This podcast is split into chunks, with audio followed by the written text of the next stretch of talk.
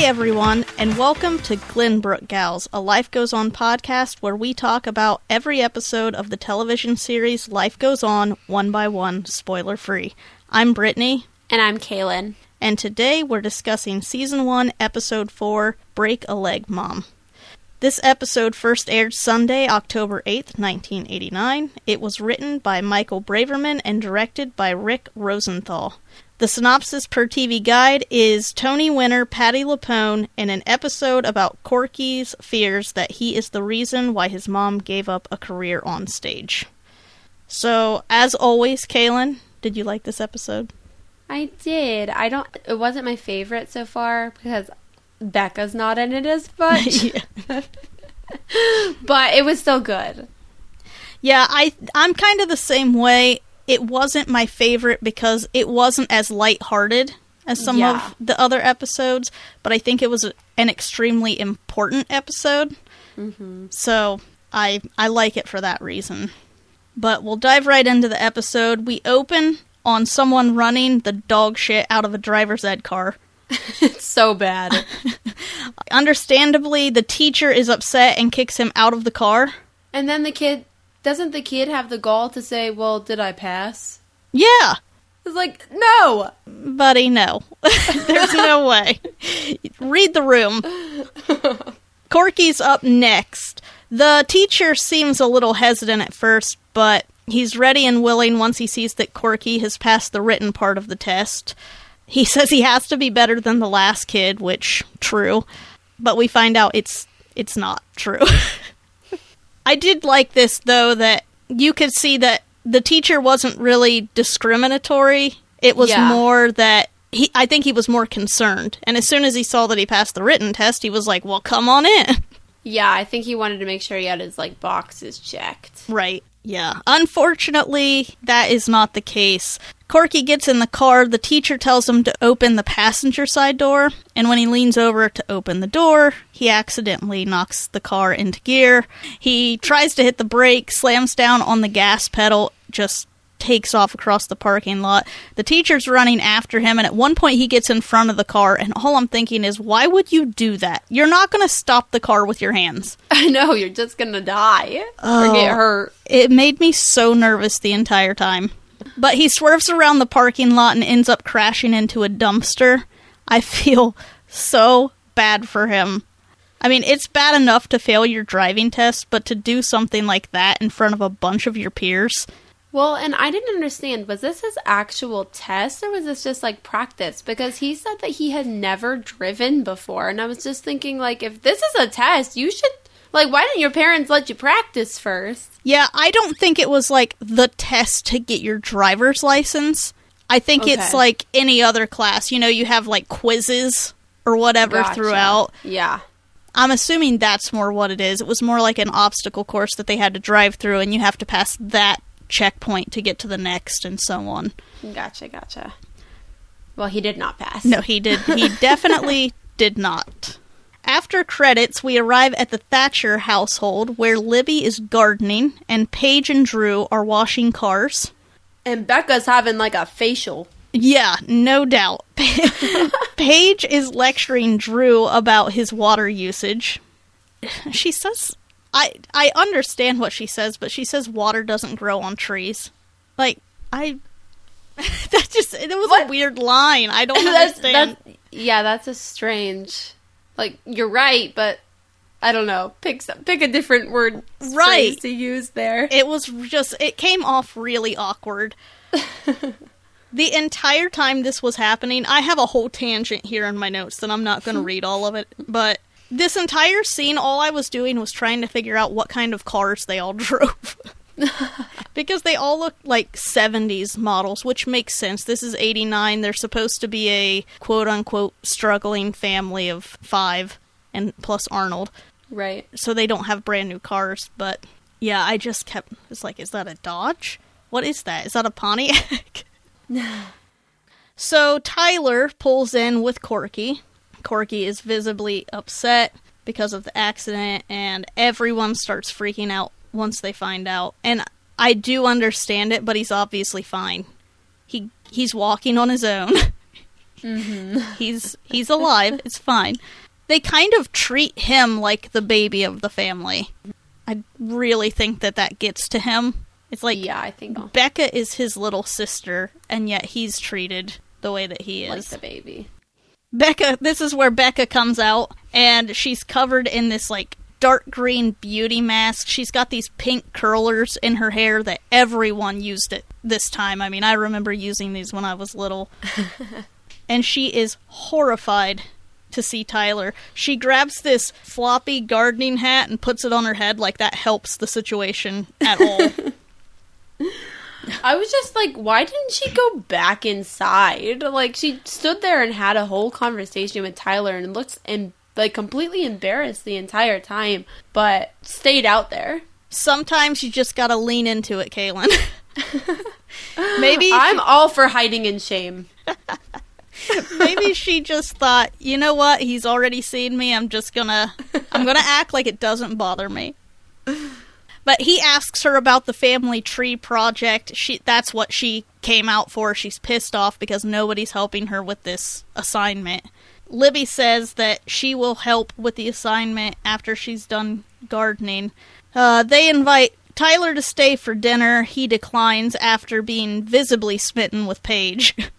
I really liked him fumbling over his words. There was like a good six second silence of him looking between Paige and Becca. And Becca notices and is pissed about it. When he says, No, I think I'll just go home, she says, Wise choice. Libby is helping Becca with her family tree assignment inside, and we find out that she used to be big into theater. She was in the theater industry.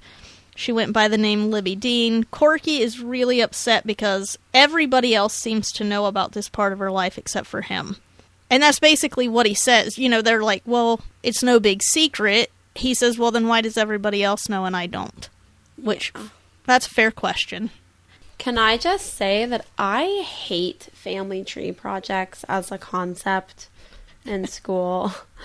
I just think that, like, and I understand that for this episode it was a necessary plot device to bring out the singing thing. Right. But, like, there are kids who are adopted or in foster care who, like, this is just, like, triggering for them. Right. And Um, I do think that this was more of a project that, how do I put it?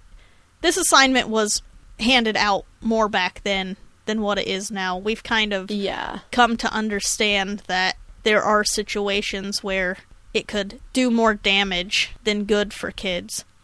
For Yeah. me, like I'm not adopted or anything, but I can't go that far back because back in the olden days, like my great grandma, her dad wasn't her dad.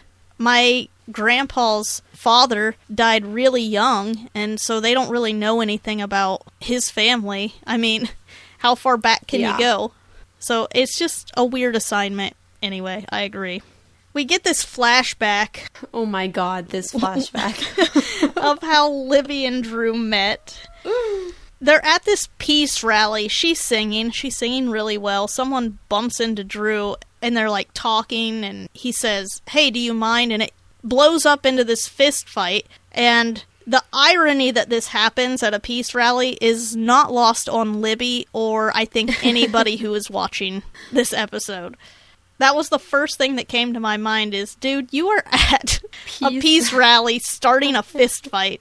She comes down to break it up and he asks her to dinner and I just find it really hard to believe that Libby went for that, but if that's what they want to go with, I'll have to believe it. It was just a very odd scene. And it's funny because in shows that I watch now, when you have like a flashback of the parents, it's like in the 80s or 90s. right. But the show is in that time period. So, like, the flashback was back to the 60s. So it was just like, oh gosh. It like put it in the timeline again for me. it's a little jarring. And then I have a note that says that I am so glad that there wasn't the opportunity for easy recording when I was younger because I would cringe hearing all of the 90s and early 2000s slang that came out of my mouth. Like the way that they are saying, hey man, you dig? Or like I know. all of that. I mean, it's true to the time, but it just it sounds ridiculous in 1989. So I can imagine what my 90s slang sounds like today. There are other reasons I'm glad I didn't have recording technology, but we'll just leave it at that. We cut to the school. We see that Corky is struggling with math, and I mean same brother. I don't I'm not good at math. He's taking a test and when he gets it back, he didn't get one answer right. This scene is just really it's kind of difficult for me to watch because you know from the past episodes that not everything comes easy to Corky, but it's kind of difficult to watch him struggle in this way when mm-hmm. he's trying so hard. Also, Corky got a haircut since last episode. How did I not even notice that? I don't know. I said in the last episode how much I liked his hair, and then in this episode, it's cut. And it, it still looks good. I just like the shaggy hair more. He goes outside where Libby is waiting, and his teacher tells Libby that he's struggling. I kind of like this teacher because you can tell that she's used to working with kids that struggle, mm-hmm. unlike some of the other teachers that we've seen thus far. Yeah, she sounds like it seems like she's the one in charge of his IEP, and she's also happens to teach this math class. Right. So she has like both. So she comes out and she's like, he's doing really well in these areas. He's just struggling in math. And I liked that mm-hmm. she led with that instead of just, hey, he's fa- he's failing math. Also, they said arithmetic like 30 times in two minutes. I don't know if that was like a thing because I remember really young having to learn how to spell arithmetic. Yeah, I think if I said the word arithmetic to my students, they would have no clue what I was talking about. There was like um I can't remember my cousin had to teach it's like a rat in Tom's house eats Tom's ice cream. Or, or I don't know, it's something like that. That is not how you spell arithmetic, but there's like a a little what is it called? mnemonic device. Might eat Tom's ice cream. May eat, yeah, maybe. I'm like, I need to figure this out. uh, rip. While this conversation is taking place, Corky goes to the back of the car to fume. This is exactly how I used to stand when I was pissed off as a teenager. He's like crossing his arms, leaning back, just disassociating. You just can't help but feel bad for him because you know he's trying, and it's not at all that he's not trying. Right. And I mean, we find out later on, but this isn't just about the math test. He he didn't pass the driver's test. Then he didn't pass the math test, and he's just got a lot going on. The teacher's trying to get Corky to join a tutoring session that she hosts. He doesn't want to go because he's still upset about driver's ed. This conversation actually happens. I missed they so Libby and Corky drove home and this is where they're having this conversation yeah. because he verbalizes his feelings about the theater thing and that you know, he failed driver's ed and all of that. And Libby tells him that everybody has accidents. He asks her if she had an accident. When she replies no, he says, Yes, you did, me so sad. It really is. And you can tell by the look on her face, Patti LuPone does a really good like nonverbal acting in this episode throughout, but in this scene she is horrified by this comment and then it just fades to black. And I know it's to set up suspense, but to me this is another part that's really unrealistic to me. You are not telling me that Libby didn't have a conversation right then and there with him. Right. To make him feel better. We're only four episodes in, but I already know her enough to know that. There's, yeah, no way she's going to let that go. Right. So we cut to later in the kitchen. It looks as though Libby has cracked like 18 eggs into a huge bowl and is still cracking them. What is she doing with all of those eggs? I have no idea because everybody, it looks as though everybody is getting ready to leave. she's just cracking she, eggs. she's cracking eggs. Uh, yeah, I I cannot figure out for the life of me. I feel like this is just like the the director's advice to her was just here's a carton of eggs, just crack away. Yeah, just just look, make it look like you're busy in the kitchen. yeah, Here's some eggs. uh, Paige comes in and starts lecturing her about cholesterol.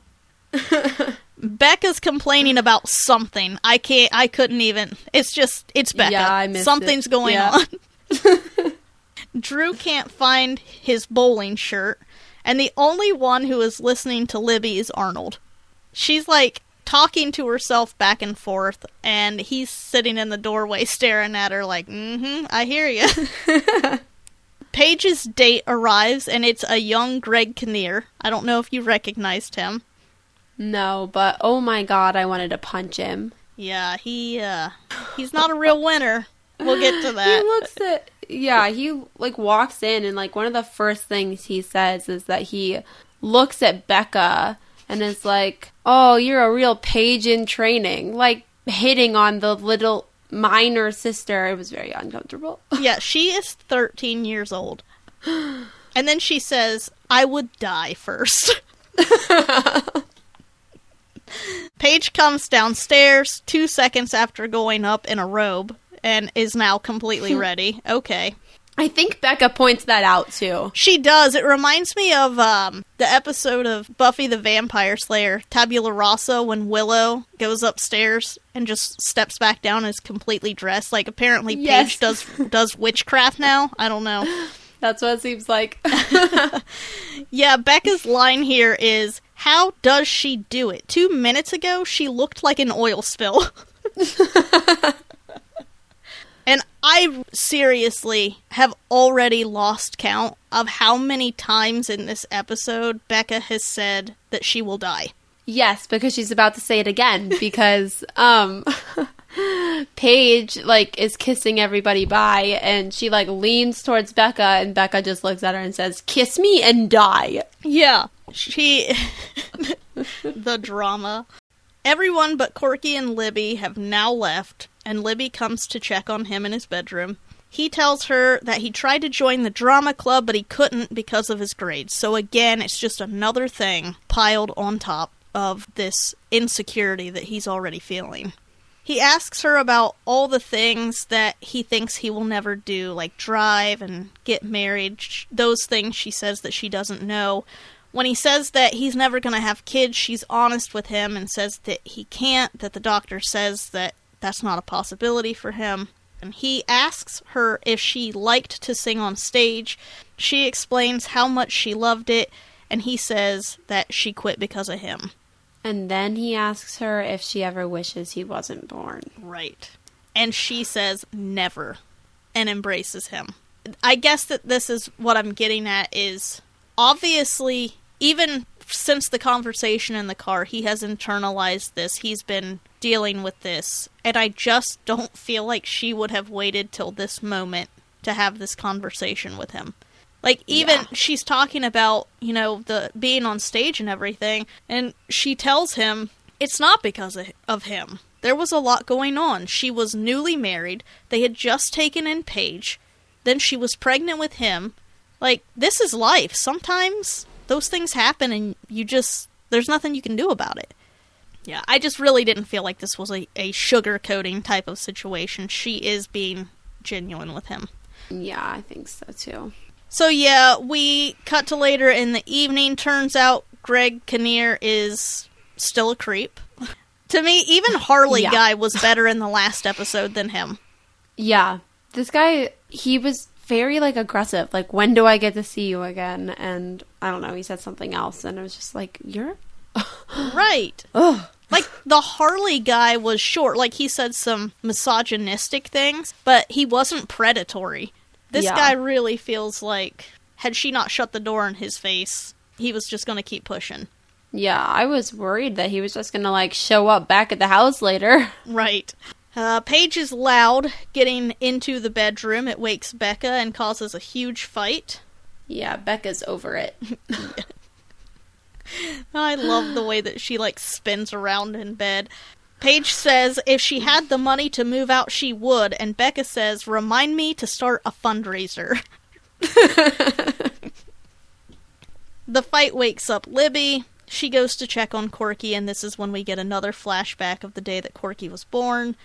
I hated this scene so much, Oh, and it- not because it was terrible. done poorly, just the content of it and the fact that I know, I know that stuff like this actually happened. Oh, it's so bad. Basically, the doctor tells them to put Corky in an institution, and Libby refuses. He doesn't even want Libby to hold him. She he, he's just like cuz she's just like I want to see my baby and he's like just put him in an institution. Yeah, it's just going to make it harder for you to do what needs to be done.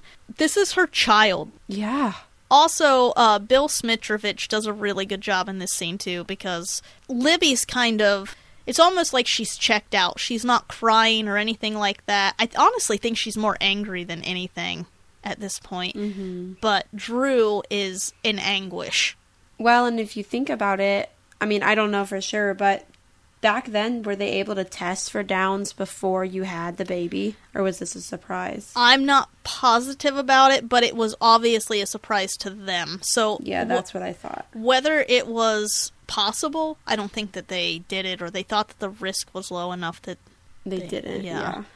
I mean, this stuff really did happen with doctors saying that kids were going to be a burden and everything else. I I have a book that is about the Ridges in Athens, which is mm-hmm. it's a, a it was a mental institution, and the things that they used to put people in there for, like epilepsy, they put them in there for epilepsy because well, what are we going to do with these people? And it's just sad. Yeah.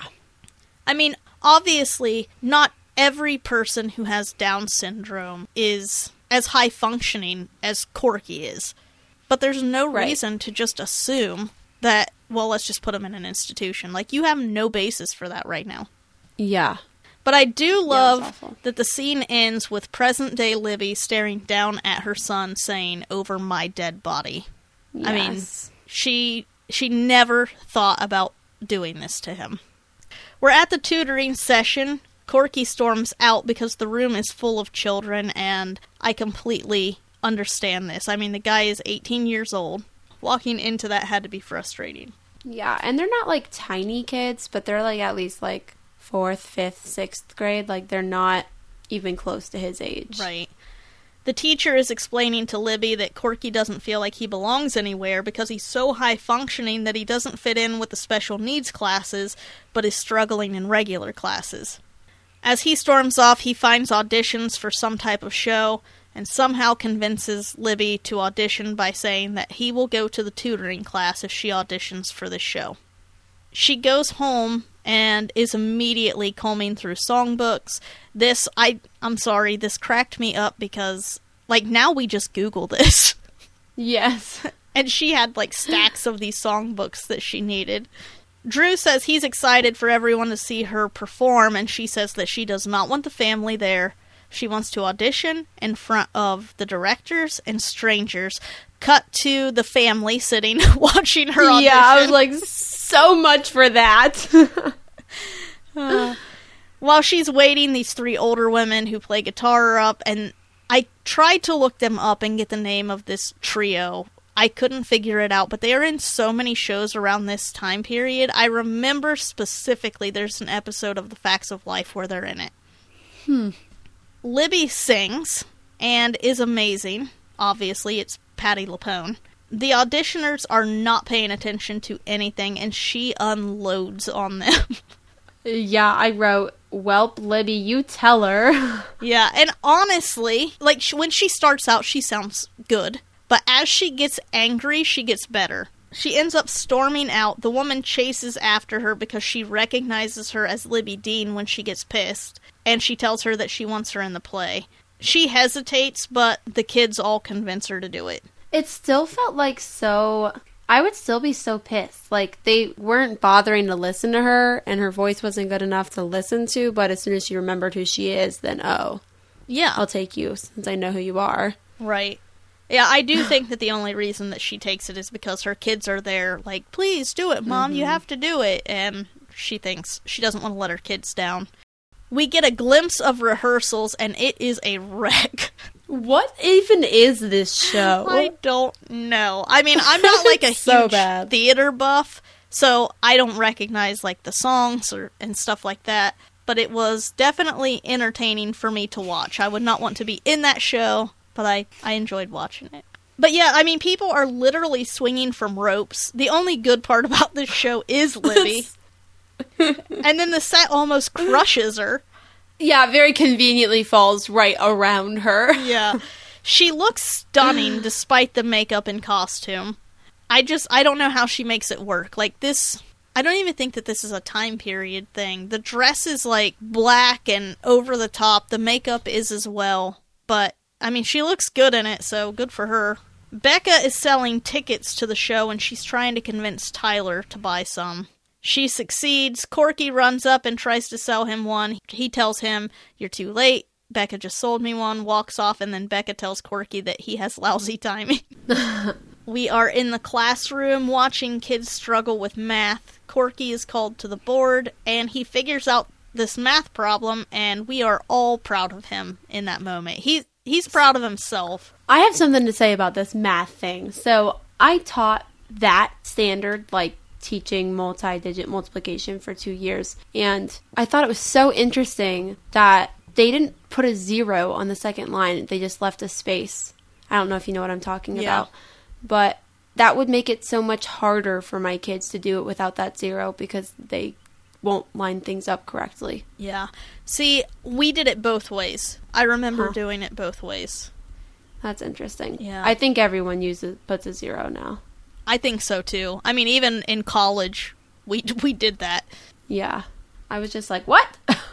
I think this is what encourages him to get into the driver's ed car outside and to try that again. You know, he was struggling with math and he got a win in that, so he felt like he just needed to try this again too. Yeah, I wrote, but he just got into a car without a teacher or adult. I don't think that's how this works. No, and then that's actually brought up later on by Drew. Like, how did he get into the car? Where was the teacher? Why were the keys left in the car? yeah. Yeah, it obviously does not go well.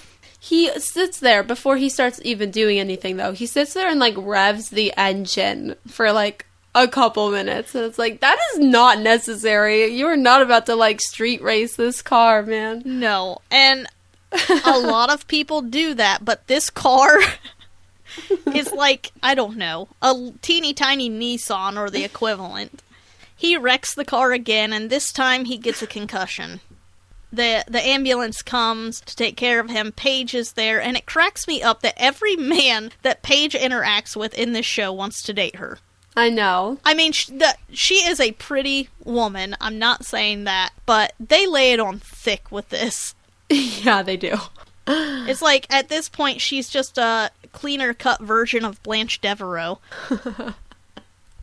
We're back at the house. Corky has a bandage on his head. He's down. Libby says that she's not going to the show because she wants to be with Corky. She's worried about him. At this point, like I understand this more than Yeah. the earlier one. He legitimately has a concussion. He is really upset because he feels like he's ruined her dreams again and he wants to hear her sing.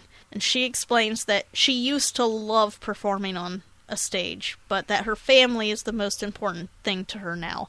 And honestly, having seen the audition, or not the audition, the rehearsals, I mean, she doesn't want to go. yeah. She's like, this And is a mess. She does not seem upset about it. And Becca's like, but you're the lead. And she says, that's why God created understudies. right?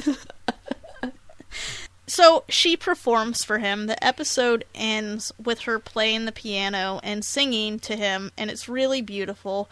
You can never go wrong with The Wind Beneath My Wings. the whole family comes in to watch, which, duh. I would come running too if, like, my mom is sitting at the piano singing and she sounds like Patti LuPone. I also love that this is another. It's it's not a dream sequence, but her playing and you know the spotlight hits her and then she stands and all of that. I really feel like we're supposed to be seeing this through Corky's eyes. Yeah. I mean, obviously, this could not happen in real life. This is him seeing his mom for the star that she is, that he's never seen before. He loves her. Yes, he does. I also love Libby breaking down at the end and hugging Corky and mouthing "I love you" behind his head. He he can't see her, he can't hear it, but she means it with her heart and soul. Yeah, so that's the episode. It's a pretty uh quick, fast-paced episode, but it's packed with a lot of emotion. Um what was your favorite part? Probably that terrible rehearsal. Yeah. My favorite part was Libby talking to herself in the kitchen, the back and forth, just because I related way too much to that. I even I put that on Twitter, and we'll get to that because we had some follower comments. Yeah. But that scene cracked me up, and you can't go wrong with putting Arnold in a scene. So No. that that's probably my favorite. Okay, Reed, what was your favorite part of the episode? Becca's face mask. The green face mask. You thought that was funny? Yes. Yeah, so I I mentioned that we had some follower comments. Kaylyn, did you want to read through those for us? Yeah. All right. So we said, um, we feel you, Corky. What was the class that you struggled with the most in school? And Dante O'Toole said math. Elizabeth Hall said Spanish. My accent sounded just like Speedy Gonzalez. and Kelly McKinney said math and gym with a little like emoji that's lifting some weights. Gym, you know, I remember one year we were supposed to do the mile run, and I was out that day, as was my best friend. And so we had to make it up, and it was just the two of us. The gym teacher was Oh, like, God. just go down to the track and do your mile and time it and come back and tell me. Because, you know, she had a whole class to teach. She couldn't stand down there with us. Just go sit for 10 minutes Yeah. and then come back. That's basically what we did. We went down there and we did like walk one lap, and then we were like, okay, it's been like 12 minutes, so we're just gonna say that's how long it took us, and and that's what we did. Why would they think you wouldn't do that? I don't know. I mean, I wasn't bad in gym, but I was. N- I I still don't understand running for fun. I I don't judge people who do that, but that is not fun for me. So I wasn't doing that. Um, we also posted, we are taking a poll. Did driver's ed exist when you were in school and did you pass on the first attempt? Angela Bowen said, Yes, the week after I finished my freshman year of high school, I was back for driver's ed. I had a friend at the time taking it with me, so it made it more fun. I took my road test the following spring and passed on the first attempt. I was so happy. And Elizabeth Hall said, Not through our school, but yes, I passed by some miracle. and I've been in the car with her, and it is sometimes some miracle. Yeah, I I agree. But yeah, the the first comment I really agree with. When you're 16 years old and you get like just that taste of freedom, you don't have to have your parents take you everywhere. You don't have to ask them if they have time to take well, this is aging me, but to take you to the mall or the arcade or anything like that. You get to take yourself. Yeah, I didn't have, I got my license after I graduated high school, so I didn't really like experience that until I started like coming home from college on breaks. But it was so nice to just kind of be able to be like, okay, bye, mm, mom. right. See you later. And just do whatever I wanted.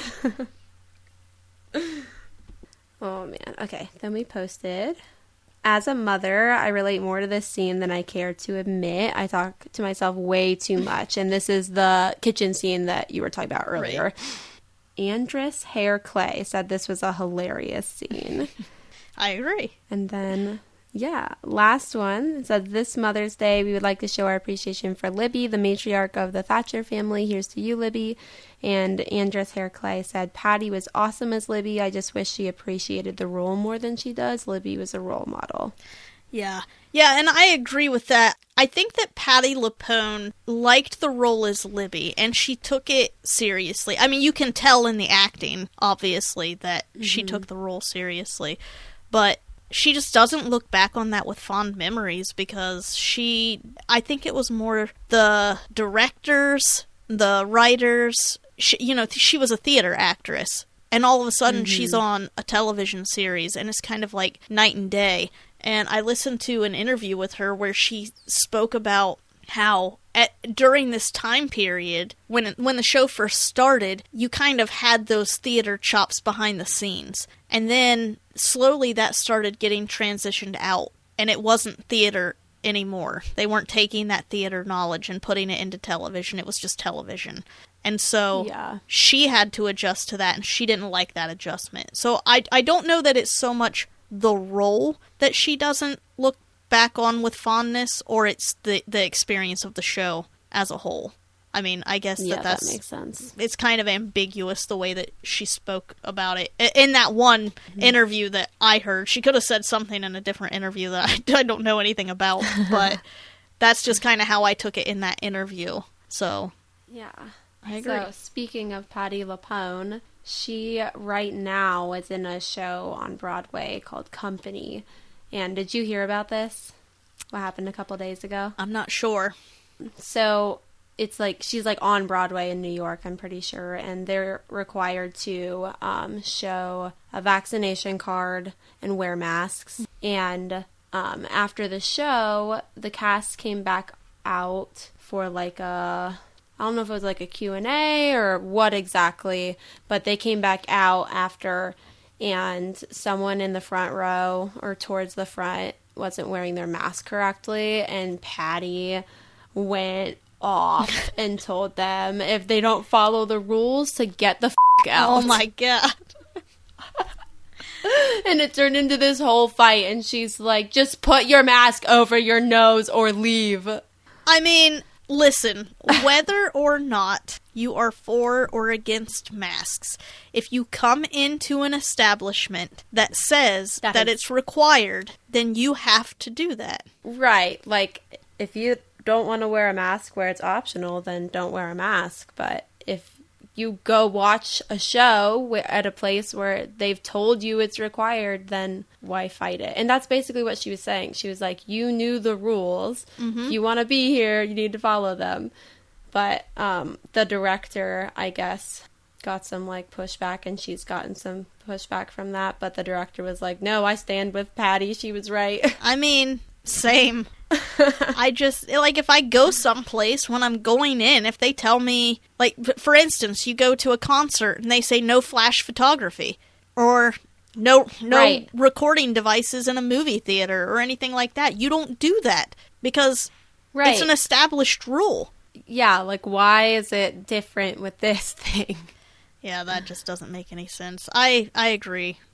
If you went in and you you made an agreement that you were going to follow the rules and then you weren't following the rules, I'm sorry that you got embarrassed because the star called you out. But uh, yeah, so are we ready to go back in time? Yeah. All right.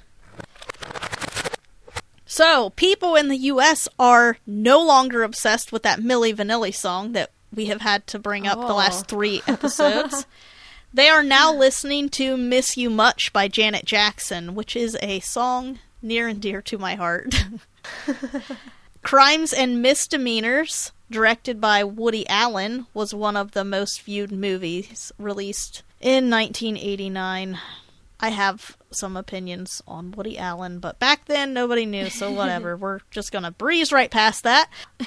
A Woman Named Jackie by C. David Heyman was the best selling book. And MLB American League Championship. Oakland Athletics beat the Toronto Blue Jays four games to one. All right, so that is the episode. I'm so Woo. excited about next week. It is one of my favorite episodes in the entire series. You don't know mm-hmm. because you're watching it as we're recording. like this is all Yeah, I'm like, oh, it's all fresh to you, but this next episode, it, it, it you'll love it. It is a Becca centric episode. Perfect. I adore her. Yes. It is season one, episode five, Becca's First Love. Oh boy. So we hope that you'll be back next time. We'll see you then. Bye.